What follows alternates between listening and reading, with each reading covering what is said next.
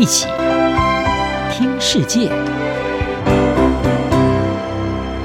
欢迎来到一起听世界，请听一下中央广播电台的国际专题报道。大家好，今天要为您播报的专题是中国免除非洲债务，意图反击债务陷阱，却惹民怨。中国外交部长王毅在八月十八号以视讯方式出席中非合作论坛相关会议时宣布，中国将免除非洲十七个国家已在二零二一年底到期的二十三笔无息贷款债务，同时又宣布要将中国在国际货币基金 IMF 价值一百亿美元的特别提款权转让给非洲国家。中国外交部发言人汪文斌则在当天的记者会上驳斥历来有关中国债务陷阱外交的说法，指出这是美国与西方为转嫁自身责任而炮制的谎言，企图离间中国和发展中国家的陷阱。中国四川大学经济学院文科讲席教授庞中英向香港南华早报表示，王毅的这项宣布是对中国经常被指控债务陷阱外交所做的回应。庞中英说，多年来中国都坚称他们的援助没有附加任何政治条件，但在中美因为台湾等地缘政治热点问题而加剧对立之下，受到严格的检视。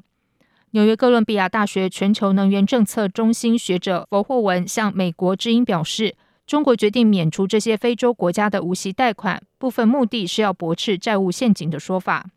佛霍文表示，对中国而言，类似此种做法并非不寻常。现在这显然与整个债务陷阱外交的说法有关，因为中国方面明显感觉到有必要反击。福霍文指出，这次免除的二十三笔债务总数可能不大。但此种表态的政治作用值得注意，因为多年来中国与非洲各国交往所招致的各种批评，中国向来不屑一顾。但对于债务陷阱的指控，中国慢慢的意识到这是一场公关梦魇。然而，美国约翰霍普金斯大学高等国际研究学院负责中非研究计划的学者博代荣向美国之音表示，这基本上并非取消贷款，而是取消已经到期的无息贷款中尚未支付的部分。也就是说，如果一笔贷款本应在二十年内全部还清，但仍有未清偿的余额，他们会取消这些余额。虽然王毅没有提到要取消哪些国家的债务，也没有透露二十三笔债务的总额，但根据中非研究计划以往的数据，中国在二零二一年曾取消对波扎纳、普隆地、刚果民主共和国和莫桑比克等十五个国家二零二零年到期的一亿一千三百八十万美元无息贷款。中非研究计划也指出，中国在两千年到二零一九年间，一共取消了非洲三十四亿美元的无息贷款。不过，在两千年到二零二零年间，中国金融业者和非洲政府签署了一千一百八十多项贷款承诺，价值高达一千六百亿美元。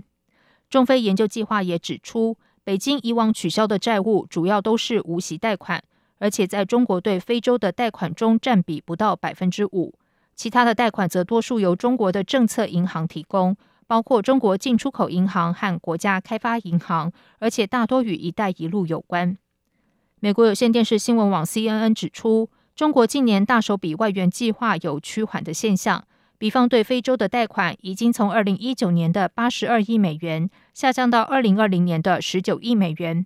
其中部分原因是受到疫情限制，但由此也可看出。在中国因坚持清零的防疫政策导致经济下行时，可以对外动用的资源变少了。中国在今年初将全年的经济成长目标下修为百分之五点五，已经是二十年来新低。但中国今年第二季 GDP 只微幅成长百分之零点四，根本无法实现这个目标。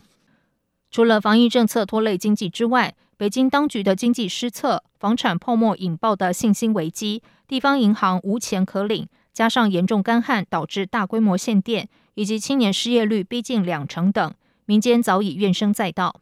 在这些背景下，尽管中国免除非洲债务的额度可能很小，看在民众眼中却形成极大的反差，并在网络上引发强烈批评和消遣的声浪。包括国内经济都这样了，还向外补贴啊？当中国人民真累，养着政府，还养着非洲各国。而最经典的一句是：“对外施以援手，对内重拳出击。”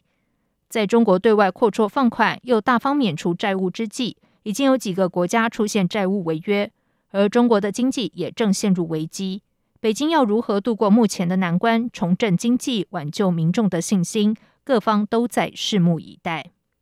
以上专题是由央广编译，黄启麟撰稿，张旭华播报。谢谢收听。